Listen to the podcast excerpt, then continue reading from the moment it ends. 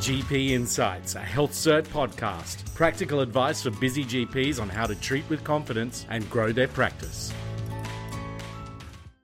Hello, welcome. It's Paul Elmslie, the founder and CEO of HealthCert, um, and also the National Skin Cancer Centres. And I'd like to welcome uh, Matt Woollard here today. Matt, welcome. Thanks, Paul. Excellent. Um, oh, today's topic, we're going to talk about how to build a sustainable practice. And just a little bit of background Matt and I have been running uh, and owned or operated over 40 medical centres, general practices, skin practices over the last 20 years. And it was with great interest that we read the recent Commonwealth Bank Health GP Insights report, which highlighted three key areas uh, that are challenges for general practice from the surveying of the practices they had done. And today we want to talk about the topic of, once again, how to build a sustainable practice. So this is really looking at the, the cost base of the business and also the opportunities to grow revenue.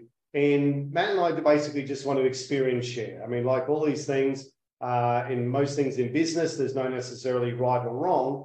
There's just different ways of approaching it. So, firstly, um, I'm going to talk about the cost side of a business. So, the cost side of a business, to be honest, for most part, is very difficult to move. I mean, the rent is the rent, very difficult unless you've got your rent negotiation coming up. You might be able to convince the landlord to uh, reduce your rent, but is unlikely, particularly in the current environment. And things like the internet, electricity, etc., are typically smaller costs, not completely insignificant, and definitely worthy of reviewing on an annual basis to see whether you can get a better deal with a provider. But basically, most of the base costs of a practice realistically are difficult to change. And I think we also find outside of rent, they tend to be relatively small numbers. Yeah, I but agree. we typically that. find that the two biggest uh, costs uh, of a medical practice that are able to be managed is wages and consumables. So, Matt, I'm just keen for you to just share some of your experiences around managing wages. Well, the, the, current climate, as you know, Paul, has has really driven up a lot of costs. You know, as I said, electricity have gone up. Our, most of our rents are fixed to CPI, and along with our wages are also, you know, there's a minimal wage balance. And in our business, we pay, we have a fixed wage structure. We pay a percentage above the award, and we pass on the the annual increases to our staff, and we're fairly locked into that. I suppose when it comes to reducing costs, it's about staff efficiency. Can can we run the front desk with two receptionists on these days, or do we really need to have three? Um, can our nursing staff be more efficient? What level are they being used to, and can we manage them more efficiently? Reducing the actual cost per hour or per staff member is very challenging in today's climate. I think. So one of the key things um, that we do as a business, and we've got you know 21 practices at the moment, is that we have wages as a percentage of revenue. So as a business, you know, we get a 100%, which is our income. Um, we then obviously uh, retain a service fee uh, from our doctors, which gives the practice its revenue. And then we have the costs of running the business. And then at the end, there's a percentage, um, you know, net profit is typically the term that's used uh, with relation to that. So typically as a business, we look at things as a percentage of. So we know that if we have more doctors, we are going to probably need some more staff. I mean, to Matt's point, obviously we would look and saying, well, as I said, we need two and a half receptionists. Does that mean is it two busy ones or is it three and they're less so busy? And they're sort of judgment calls that need to be made by the practice manager and the owners of the business. But we do look at wages as a percentage of revenue so that as a business owner, we can look month to month are we getting more efficiency out of, or are we growing our revenue at a higher pace than what we are necessarily growing our wage bill? Because the wage bill definitely is the uh, largest expense for any business um, in this situation. And not sorry, um, I, I, would definitely recommend as business owners starting to pull that data out monthly and looking at what is your wage cost as a percentage of your service fee because it tells you whether you're getting those efficiencies. It tells you whether you are making changes that are actually improving your bottom line through managing your staff. And that's, I mean, that's a very, very good point.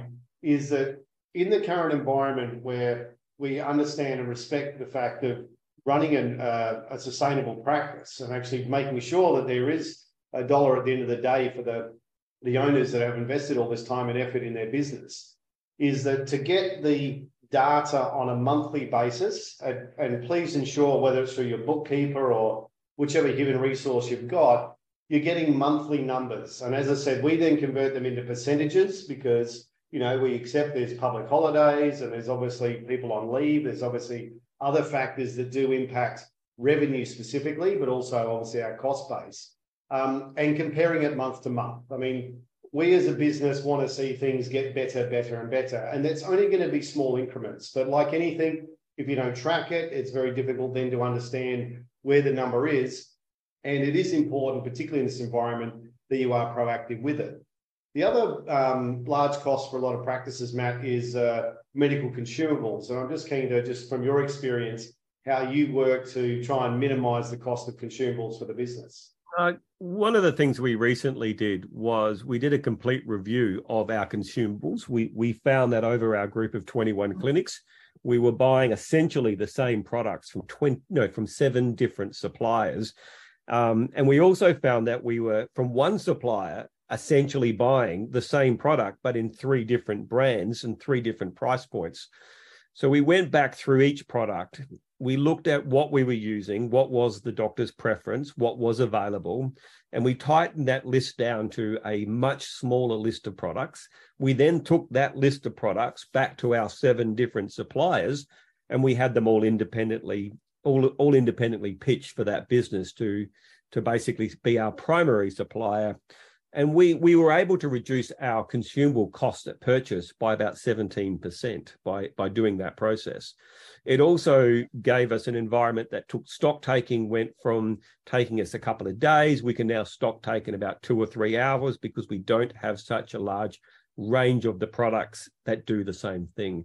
It also gave us um, the ability to you know bulk buy and obtain bulk buying discounts and it also gave us a lot more confidence around our supply. If we have a, a shortage of a product, we know that our our supplier, because we're such a now larger a larger buyer, our suppliers will always supply us as a priority. So yeah. definitely going back and looking at what you're spending on things and then whether you can buy that at a cheaper price. And you can also do that with things such as electricity. You know electricity companies are putting up their prices.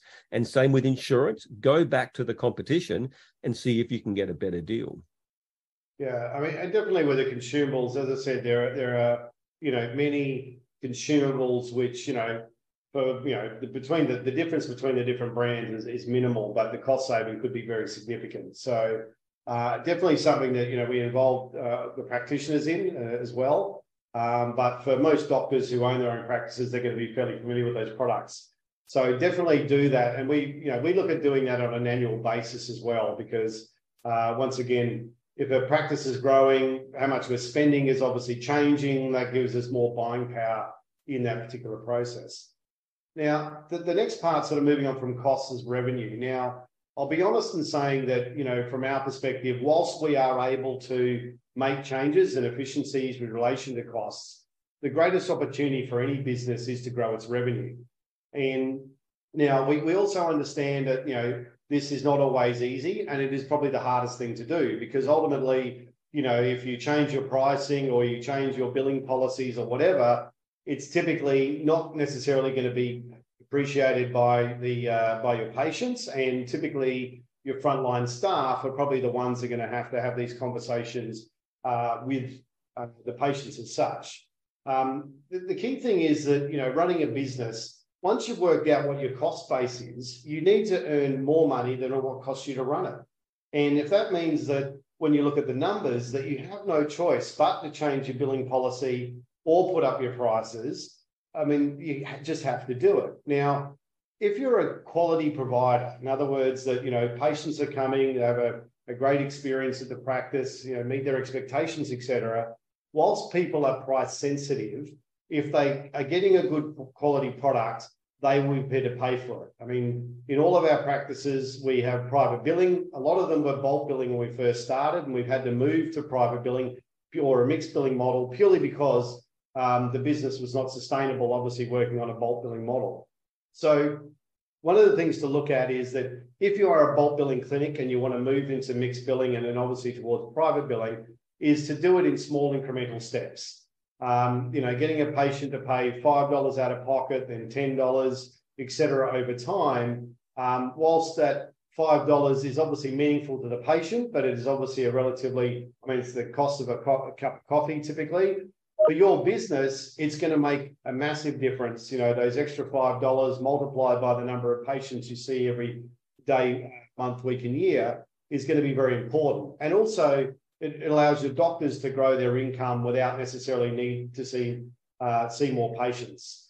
But the key thing is that if you are going to make changes to what you're charging, you do need to work with your staff to prepare them or at least arm them with the ability to be able to have those conversations with patients who have been coming here for years and used to not paying for services. And that just, you know, as far as practices you've helped move from, you know, bulk billing into a mixed billing or private billing model, uh, what hints or tips with relation to helping the staff manage that process at the front desk? Yeah, well, the number one message I think that needs to be portrayed to both staff and patients is the fact that Medicare is no longer keeping up with the cost of providing these services. And I suppose you know in our environment we we see Medicare Medicare doesn't pay the doctor. Medicare subsidizes the patient for their medical costs. Now in a bulk billing clinic, Medicare is subsidizing the patient to 100% of the cost. Today that's very difficult to to continue to do and Medicare are now probably only subsidizing in our business around 30 to 40% of the cost. So the first point we need to be clear about is is lay this issue of putting up the fees at the feet of Medicare. You know, they they've made the decision not to increase the support or, or the, the, the financial rebates that they're paying to patients. So I think that's the most that's the that's that is the first step. I also recommend when it comes to getting into private billing, as Paul said, start off with small incremental changes. One of the challenges we have with how Medicare operates, if we want to add $5 to a cost of a treatment, the patient has to pay upfront the Medicare rebate and the $5 and then receive their, their rebate back. So, in the patient's mind, they've gone from, say, a free service to a $45 service or something like that. Whereas in reality, they've gone from a free service to a $5 out of pocket cost. So, communicating with the patient that the outer cost or the cost to them is only $5 and not $45 is also very important. Have the ability with you know technology today, a patient can come in, swipe their credit card and pay for the service, and then swipe their card again and receive the rebate back immediately. So they're not out of pocket for more than a, a few seconds as far as they're concerned. So it is important to separate the out of pocket cost from what the full price will be. Also in saying that is once we do get our fees up to where we want we aim to set them high because we do know that some patients can't afford it. So we have the ability that if a patient can't afford it we can bring the price down so rather than having a, a low structured fee knowing that some patients would very happily pay the higher fee set the fee high and then basically have a, a, a lower fee for patients who can't afford it whether they're, they're pensioners or or the like. Yeah, and I think the other thing to, to also be mindful of is that you know we're all aware of this payroll tax issue and the you know doctors being independent subcontractors that work within our businesses. So the key thing really around this is you know the, the practice can help set the prices with the doctors. You know, obviously we don't want to have you know different uh, different prices for different doctors everywhere. Otherwise, it's a complete mess for the front desk to obviously book patients in and tell them what's going on. But, you know, allowing the doctors to make the decision that if somebody genuinely can't afford, I mean, look, we want to make sure that we deliver healthcare to our patients. Um, and obviously, the economic barrier is not so great that people don't come in to be seen or get managed. So, but for us, what we normally would do is, you know, this is the fee. If obviously a doctor has determined that, um, you know, that individual patient you know, needs to be bulk billed, or it could be the consults privately billed, but you know, some of the follow-on treatments might be bulk billed or whatever. They can do that and obviously notify the front desk. But the, typically, we try and as we move from bulk billing, mixed billing, private billing, as Matt said, is well, this is the price to come in. Um, and look, most practices are fearful of changing this because we're going to lose all these patients, you know, or if we don't bulk bill them or we don't supply it at a price, then everyone's going to go up the road to somewhere else. You need to think about it from the perspective of if you put up your price 20%, just as an example to use a number, and you lost 10% of your patients, you would still be 10% better off as a business, right? I mean, we, we understand that we're here to help and serve the patients in our community, right? But we also have that other challenge, which is actually running a viable practice. Because if you don't, and then the business, you know, eventually collapses, you aren't able to serve anybody. And I think that there's enough media around that patients understand the challenges within primary care, obviously Medicare not keeping up with the cost of delivering medical services. I mean, the, the fact that it went up 65 cents for a standard consult last year is a little bit insulting. But look, you know, we know that the federal government is aware of this. There might be changes in the future, but we know that any sort of increase in Medicare is going to put massive pressure on budget. And I don't think that's going to occur. So we really have no choice. I mean, there's there's nothing the government's going to do to suddenly fix our revenue issue. We have no other opportunity other than as a business, uh, a medical business, is to look at our pricing to make sure that we can actually afford to deliver the quality services that we do. And the, and the on-flow benefit, as I said to you before as well, is that if you do put up your prices, which, you know, once again, patients will value the services as long as you're delivering good quality services, is your doctors are going to get an increase in obviously their revenue, the practice gets an increase in its service fee, and generally both parties are going to be happy. Yeah. So, Matt, any just final words on revenue before we wind up this webinar? Oh, just one other little idea with when it comes to moving to a, a from a bulk billing model to a private billing model, which we which we've used a couple of times as well ourselves, is to actually look at when you charge a fee. And you know, there are times of the week and times of the day where there's a much higher demand for patient. And then these are the windows where you charge a higher fee. So what you might do is move to a, a private billing model, but you might offer one day a week where you have a limited number of bulk billed appointments available. So those patients who you do want to look after can go into those slots. Now that what what that might mean, if you know if you're a private billing patient and you want to be seen tomorrow, you can get in and seen. But if you're a bulk billing patient, you might need to wait a week or, or 10 days to get in and to see a doctor. So there are it's a little technique of moving the patient progressively from that bulk billed model to a, a private billed model. Wonderful. Um, great insights. So thanks very much for your time today, Matt. Um, and look, I think that, you know, we are very sympathetic to business owners. We know it's a very challenging time at this point in time. Um, and look, and if we can be an assistance in any way, please don't uh, hesitate to reach out through uh, the HealthCert platform.